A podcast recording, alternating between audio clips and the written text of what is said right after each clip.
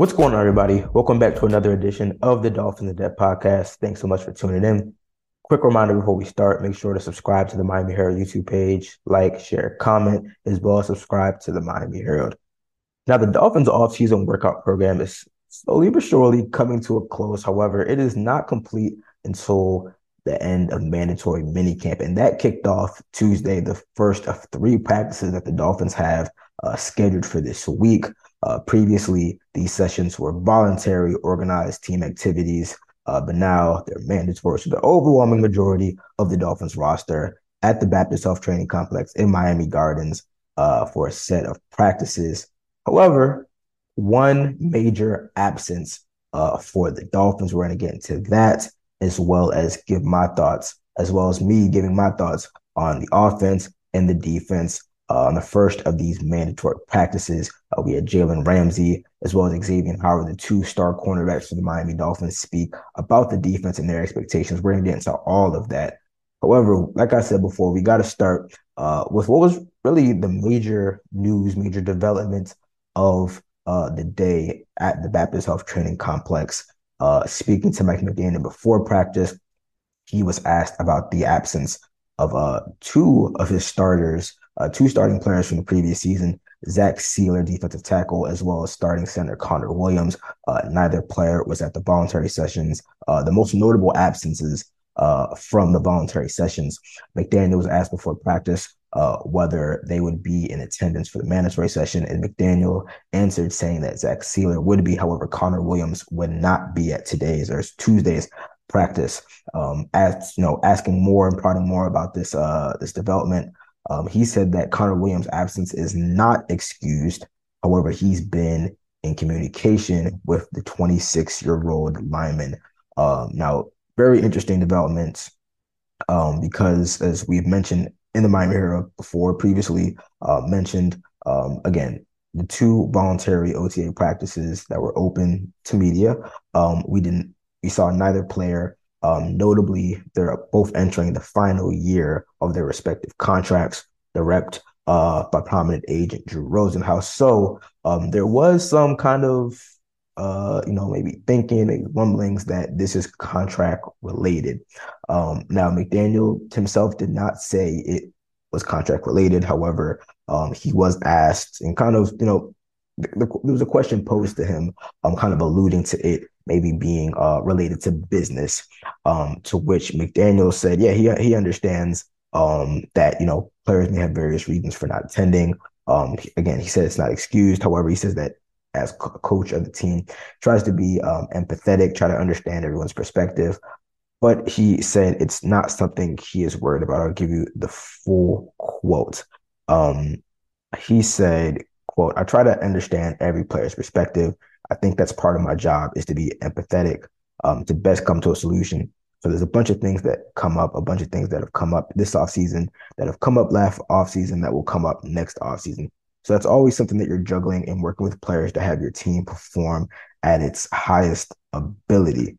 Now, again, um, the absence of Connor Williams is one that, um, again, was a bit of a surprise. We know that um, Zach Sieler um, is, is, seeking a new contract after he after he has seemingly outperformed uh, the three year extension that he signed uh, a couple years back.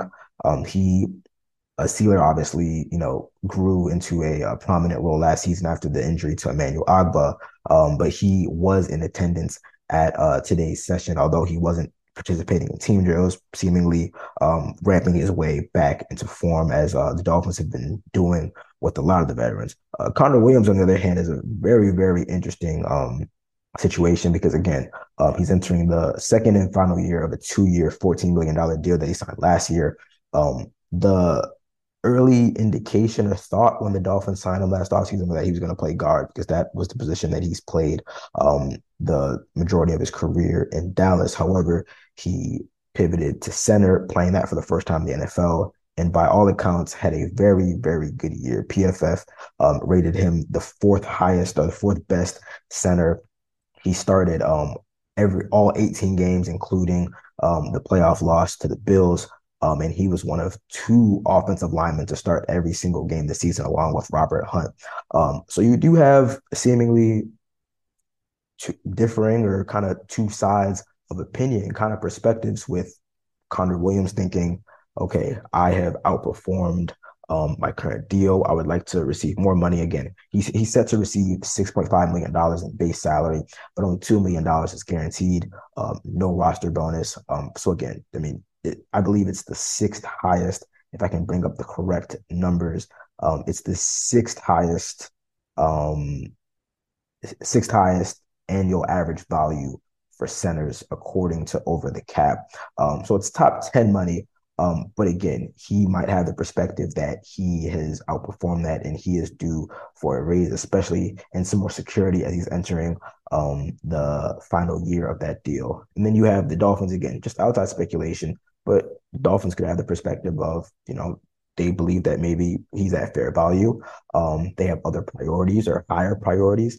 We know that they've been in talks with uh, defensive lineman Christian Wilkins himself um, him about uh, a, a, new contract, a contract extension. Um, so the Dolphins have a lot of priorities, and again, um, limited cap space still. I mean, I, I, won't say limited, but you know they just got 13, uh, 13 million dollars from Byron Jones release. They've used some of that to sign three of their four draft picks um, late last week, um, and, and you know they seemingly could keep some money for uh, an impending move over the next couple months. They're going to take some money into the season. Um, so you know, and, and again, they have a lot of priorities. So then a lot of things to address. So there are, you know, a lot of factors up in the air. I I will be interested to see if he does end up maybe coming to Wednesday session or Thursday session, or if this is something um, that we have to wait until late July in training camp to see how it gets uh, resolved. But again, Connor Williams, 26 years old. Um, excuse me, let me correct some previous numbers. I said eighth among centers, uh, eighth uh, average, eighth highest average value among centers according to over the cap. Um, it's still top 10 money. Um, but, but again, like I said, just 26 years old, still very young. He's going to play the entirety of the 2023 season at 26 years old. Um, from my perspective, from my kind of vantage point, I, I almost think it would kind of behoove the Dolphins to, um, to you know, to after finding after all the struggles they've had finding, drafting, signing quality offensive linemen, um, you know, finding one that's um, you know played so well, especially in a new position. Um, it, it almost seems like a no brainer to to you know really commit to him and make sure that you lock him up. But again, just one year playing center, maybe there's some reservations there. I don't know, um, but this is a situation where the Dolphins will have to find some common ground, or somebody will have to kind of relent um, on, on either side. Um, again, this is not the Dolphins' first rodeo when it comes to contract disputes and issues with the contract. Um, just this past year and the year before that, the Dolphins had some stuff come up with Xavier Howard wanting to be the highest paid cornerback on his team, uh, be receive a raise. Um, again, um, in both cases, they were able to come to resolutions. Now, again, it's a little bit different because uh, X was uh, still had a couple years left on the deal, whereas Connor Williams in the final year so if Connor Williams, um, or excuse me, with X, the Dolphins were able to kind of move some money upwards and you know move some stuff around and make money available, make uh you know raises available through incentives or not uh through excuse me through incentive. This is a little bit tougher because it's the final year of the deal. Um, but again, if I'm just looking on the outside, you know, can they find some common ground? Excuse me for um for this year, or can you re- get to a two three year extension where you maybe guarantee more of the money up front um, and kind of you know smooth smooth smooth things over um, because for the Dolphins uh, the the stability of the offensive line is paramount to their offensive success um, again amid a whole bunch of injuries this past year um, Connor Williams was one of the only stable options stable players last year. Um, again, Terron Armstead, for as well as he played, was in and out of the lineup because of injuries. Robert Hunt, the only other guy besides Connor Williams to um, to start every single game. And uh, and honestly, I have to say, Connor Williams, depending on how long he wants to take this, he might be in a position of power again. Um, not attending mandatory mini camps and training camps; those come with severe fines um, that have been agreed to in the collective bargaining agreement that completely, you know, disincentivize uh, and dissuade players from from having, you know, from having holdouts. Um, so if he's willing to kind of put his money where his mouth is, so to speak, um, he might be in a position of leverage because the Dolphins right now don't have a clear backup plan to him. Again, they didn't really have to dive into that option last year um, because he was healthy and so good. But the only other, the, the only, it seems like his backup last year was Michael Deiter. He's gone. Um, they signed Dan Feeney from the Jets this offseason. He has yet to participate in team drills. Um, he's one of several veterans and kind of newcomers who have yet to participate in team drills as the team and the training staff is seemingly bringing them along slowly. Um, Liam Eichenberg said last week that he's been taking snaps at center, um, but he's hoping that he plays left guard. And I don't think that that's, I mean, it's not his natural spot. Um, the, uh, you know, so the Dolphins don't have a clear backup to Connor Williams, and they don't have anybody on the roster who has shown that they can play center as well as Connor Williams did last year.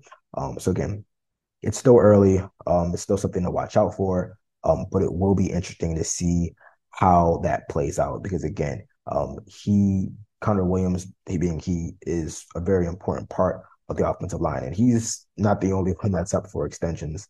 Um, obviously, uh, Christian Wilkins um, is, is, on the final year of his rookie deal, playing out the fifth year option. Zach Sieler, his agent, who also reps uh, who also reps um, Connor Williams, has said that he's trying to push for a contract extension um, as well as Robert Hunt, another offensive lineman who's entering the final year of his rookie deal. He's up for uh, an extension, but he's been at team drills. Uh, excuse me, he's been at mandatory minicamp himself, um, OTAs, and he said he's not worried about that. Everyone has different ways of uh, of handling these various disputes, but again, um, it, it's important that Connor Williams is locked in um, uh, for the Dolphins, whether that's this year or, or, or you know down the line. Uh, so we'll definitely see how that progresses, whether he's there Wednesday, if he is if he's there, uh, we'll definitely be tracking that uh, here at the Miami Herald. If he's not, we'll be tracking it uh, both ways. So again, just something to watch out for uh, with Connor Williams not at mandatory minicamp on day one. All right, we're going to take a short break, but when we come back on the other side of things, we're going to head on the field, uh, recapping the first day of mandatory minicamp, um, who was practicing, who was not, as well as who stood out um, on the first of three mandatory sessions. So stay locked with us, and we'll be back soon. What's going on, everybody? Still here on the Dolphins in Depth podcast, talking all things Dolphins. Now, in the first half, gave my thoughts on the absence of Connor Williams, um, who has not been, who is not at, at the first day of mandatory minicamp, was not at the two voluntary practices open to the media. Um, definitely will be watching out for that. But I want to switch gears and get on the field, where again the Dolphins took the field for their first mandatory minicamp session. Um, only two, only three other players absent from practice: uh, Braylon Sanders, Cedric Ogbuehi, as well as Geron Christian. But um, everyone else accounted for. Um, maybe not participating in practice or in various aspects of practice, but the remainder of the roster, Dolphins roster, all together. And it was a interesting day. It was not maybe the a day full of fireworks, but still, we still had some developments that I want to break down. Going to start on the offensive side of the ball, um, where I think that you know we've had an interesting you know development with what I consider to be the most important offseason uh, uh, position battle, um, and that is the backup quarterback spot. Now, there might be a there might be more sexy, more appealing um, position battles. Again, we have uh, the wide receiver three spot where we had a lot of guys come up and make big plays. Robbie Chosen, um, uh, Braxton Berrios, Cedric Wilson, Eric come. I'm getting into that a little bit later. Um, you have the offensive line where we don't know, you know, is there going to be competition at left guard? Is there going to be competition at right tackle? Um, you have the cornerback spot where you have a lot of guys vying for for roster spots and playing time. You have safety. Um, so again, um, a lot of guys, a lot of guys on the talented roster competing for roster spots and playing time. Um, but the backup quarterback spot to me is the most important position battle this offseason as we get closer and closer to training camp and starting the season for the simple fact that um, you know, there are fair injury questions about Tua. Um, and you know, he missed five games last year. Um, you know, that player is one play away from stepping into the starting spot and leading this offense and more or less leading this team. Um, we know the Dolphins signed Mike White from the Jets in the offseason. Um, and he was kind of viewed as the favorite to get that number two spot. But Mike McDaniel did say that he would compete with Skylar Thompson um, entering his second year after he started a few games as a seventh round rookie. And I will say to date, after you know the two practices that I've seen, voluntary practices that I've seen, and the first mandatory mini camp practice that I've seen, I would say that Skylar Thompson, in my opinion, has uh has taken the lead as the number two guy. Now again, this is only off of a few practices that we've seen. There are a handful of practices that the media has not seen. So this is just based off the three practices that I've seen. But in those practice sessions, uh, Skylar has stood out to me. Now, um, the thing about Skylar and Mike White um, that's interesting to me is that they're kind of similar quarterbacks in the sense that neither has, you know, um, I would say neither has a standout physical trait, you know, in terms of like their arm talent. Like, you know, they're not, it's not like they have strong arms, the strongest arms, um, you know, around. Um, you know, they're not pinpoint accurate like Tua. Um, neither of them are gonna, you know, kill you with their legs. Although Skylar has shown in college and in the NFL the ability to move around and to pick up yards with his legs. Um, so a lot of it comes down to just like executing the offense, excuse me, as a at a high level. Like that's what it comes down to. You're not gonna, you don't have a rocket for an arm. You're not pinpoint accurate. You're not, you know, di- dicing people up every play. So it just comes to having like like executing the offense as it stands. And I think that that's important because again, when you're a backup coming in there, we don't need you to play superhero. The team doesn't need you to put on a cape carry them. We just need you to operate the offense as it is, like base level quarterback play. That's what you need. And somebody that doesn't make mistakes. So that's like two things that I'm looking out for. Like, are you executing the offense in front of you? And are you avoiding big mistakes, turnovers, you know, putting the ball in harm's way? Um, I will say the first mandatory minicamp practice, um, Skylar um, had a lot of really good red zone work. Short, you know, it was a lot of short red zone drills where they're at the 10 yard line, at the five yard line. Um, it's a session that is kind of get lends itself to a lot of scoring um, and a lot of touchdowns because the offense is so close to the uh, to the end zone. But I really liked what I saw from Skylar during those drills. Um, you know, he had multiple touchdown passes. You know, hitting guys in the end zone in you know really difficult parts of the field. He had a really nice back shoulder pass to River Cracraft in what was what I thought was the best throw of the day. Um, he hit Robbie Chosen on a on a nice fade route in the corner of the end zone. He hit Tyler Croft again in the corner of the end zone. And I just like I just feel like this he's getting more confident. Like I, I see him entering the second year of this system, and there's a lot of talk about what year two of this system means for Tua. Um, but you know, Mike McDaniel mentioned it himself at the NFL scouting combine, that Skylar was thrown into a position that you know he didn't expect himself to be in, um, and you know really the team didn't expect himself didn't expect him to be in in starting games because they had Tua as a starter and Teddy as the backup. Obviously, he was on the 53 man roster and you have to be prepared for anything. Um, but it was kind of a tough spot for a rookie, you know, and especially a seventh round rookie. Um, so again, Skylar did throw a pick. Um, in this session. I don't want to put too much on him because the intended receiver, Erik Ezukanma, did trip. Bryce Thompson, undrafted cornerback, um, picked him off. Um, but outside of that, I was really impressed with what he did in the red zone drill in terms of being like decisive, concise, um, and, and finding guys quickly. And again, I, I, think that to date, he's outplayed Mike White for that number two spot. No, we still got a lot of time. Um, and, and I think that the the joint practices. The Dolphins are going to have a pair of those practices with the Falcons and then the Texans and then the preseason games because I don't think Tua is going to play a ton and I don't think he should play a ton in the preseason. Um, I think that those joint practices and the preseason games are really going to go a long way to deciding who is the backup for Tua Tagovailoa. Um, but to date, I think that Skylar has outplayed Mike White. Um, now again, I know I mentioned the wide receivers before, um, and I would say another guy who I think is starting to kind of um, separate from the pack, so to speak, is wide receiver Robbie Chosen. Um, now the Dolphins have a lot of options in terms of the number three wide receiver behind Tyreek Hill and Jaylen Waddle. Um, Tyreek Hill was at the mandatory practice, but not in team drills. Jaylen Waddle, um, very, very limited in the team drills. Um, so again, this is, as I said before, this is an opportunity for those guys, Robbie Chosen, Braxton Berrios, Cedric Wilson, Erik Ezukanma, River River Cracraft, Braylon Sanders, uh, who wasn't there uh, today, but made some plays. Um, this is a prime opportunity for them to not only um, get camaraderie with Tua, um, but overall um, just show that they're able to step up and make plays in this offense.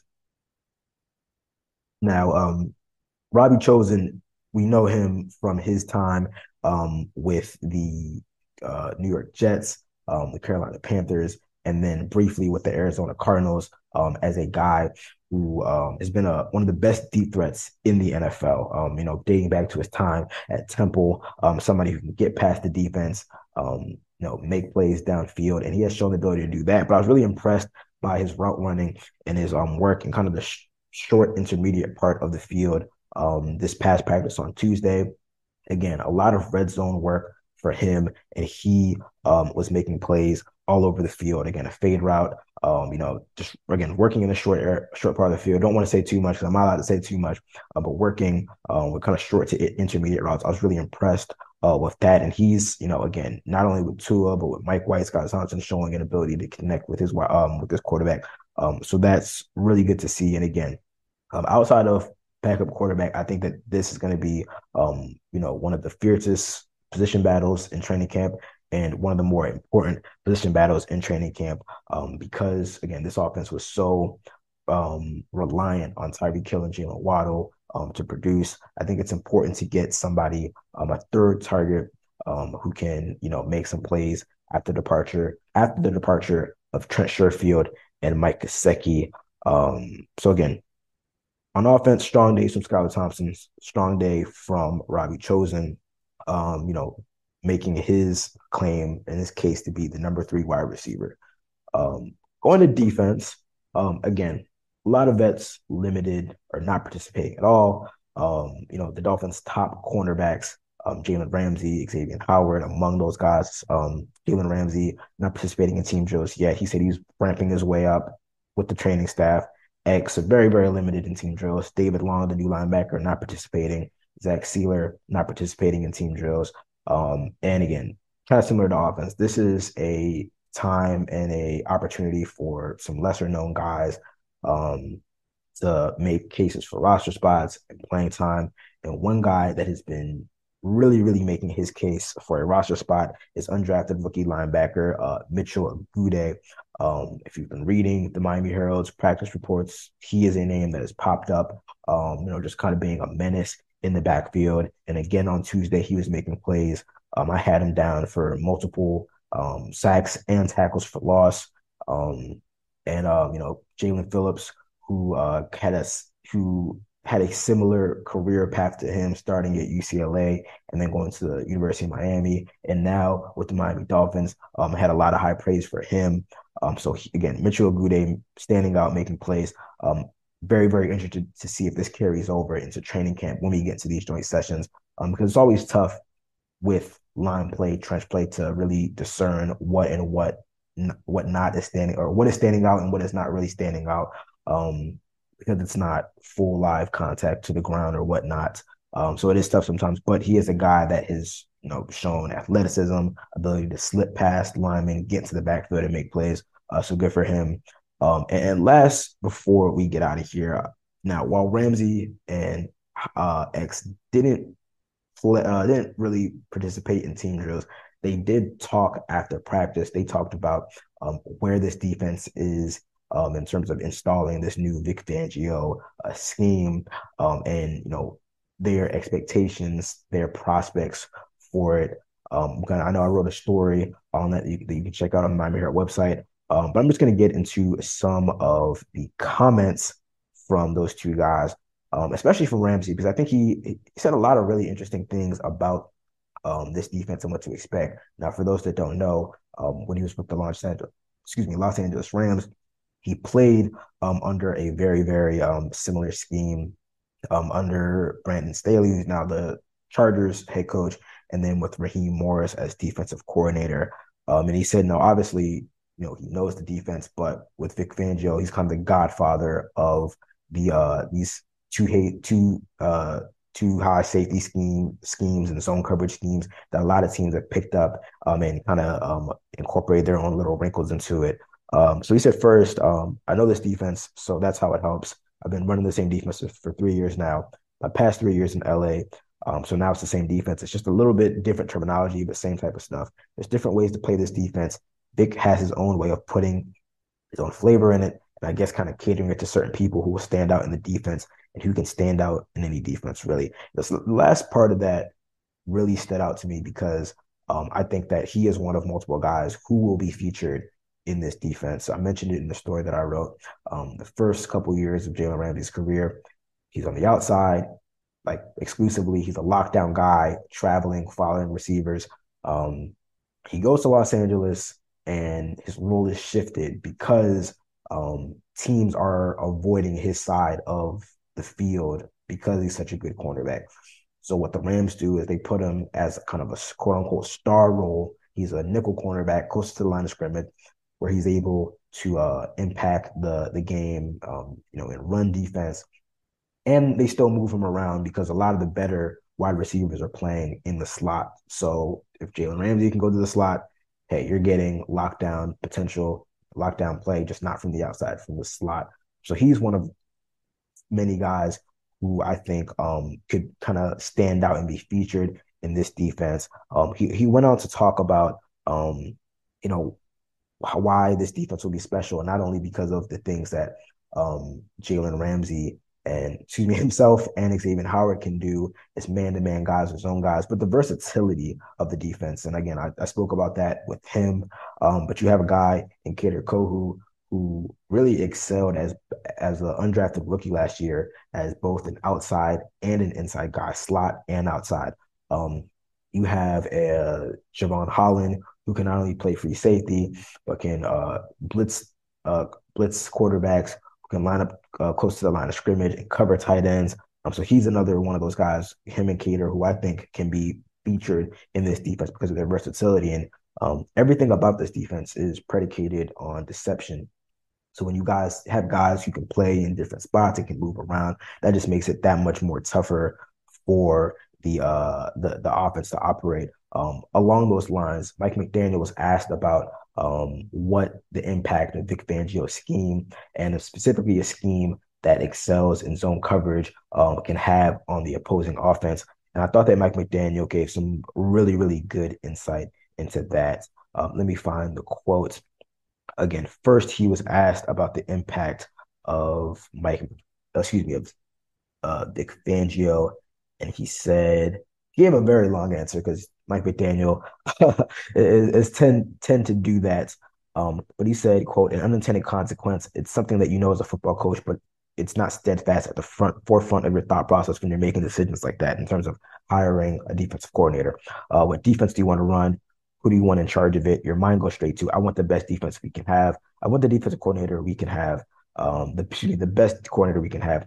I think that has been accomplished. A subset unintended consequences are the techniques with which with which they perform their assignments really takes advantage of poor technique offensively, uh, meaning the way they pattern match and the way they really play with vision. As a receiver, it's the best training you could get. As a tight end, it's the best training you can get. All these route runnings, all these route runners are getting this elite training because they're getting made pay uh, when their technique is off if they're off, if they're on vertical enough on their st- stem, traditionally from a coach's perspective, I have to say, yeah, this worked. However, in game situations, it won't probably won't. And that you're kind of selling to them, then you have to grab a game clip, whatever. It is so much more efficient and better for the offensive coaches when something that we emphasize doesn't get done and the defense makes you pay. Well, we're pushing that envelope on both sides of the ball now. Um, where my ultimate desire, I want a good team.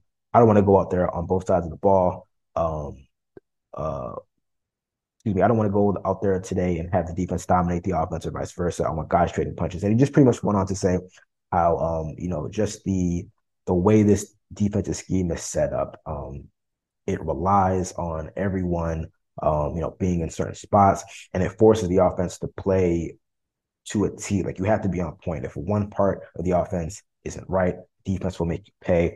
And again, he went on to say about particularly playing against predominantly zone coverage, he says the teams that are capable of playing good zone defense make you earn everything. And really, they force teams to execute and execute across the board. Um, again, he said, went on to say in man coverage, um, if one guy messes up in man coverage, you have a guy that's wide open. Not necessarily the case in zone coverage, um, but again, it requires everyone to be cohesive on defense. And by that effect, it requires everything on offense to be exactly on point because if not, um, you have defensive backs who are looking at the quarterback. They have eyes on the quarterback. They can react so much quickly and make you pay for a misstep. Um, so again, iron sharpening iron. I mentioned that in the previous episode. Um, the defense not only coming into shape, but also just the way it's built, making the offense better uh, itself as well. Um, so positive reports from uh, the first day of mandatory mini camp. Again, the Dolphins have two more practices scheduled on Wednesday and Thursday. Um, I'll be out there for both days, recapping all aspects of the sessions um, and reporting on the latest developments, whether that be Connor Williams' absence, lack of absence, uh, as well as other standouts um, and reactions from player media availability. All right, well, that brings us to the end of another edition of the Dolphins in Depth podcast. Uh, again, I want to thank you guys as always for tuning in. Make sure to subscribe to the Miami Herald YouTube page, uh, like, share, comment, as well as subscribe to Miami Herald. Um, I'll be back next week to put a bow on mandatory mini camp, uh, the offseason workout program, as well as maybe look ahead uh, to what's next for the Dolphins. Um, but until then, you guys take care. See ya.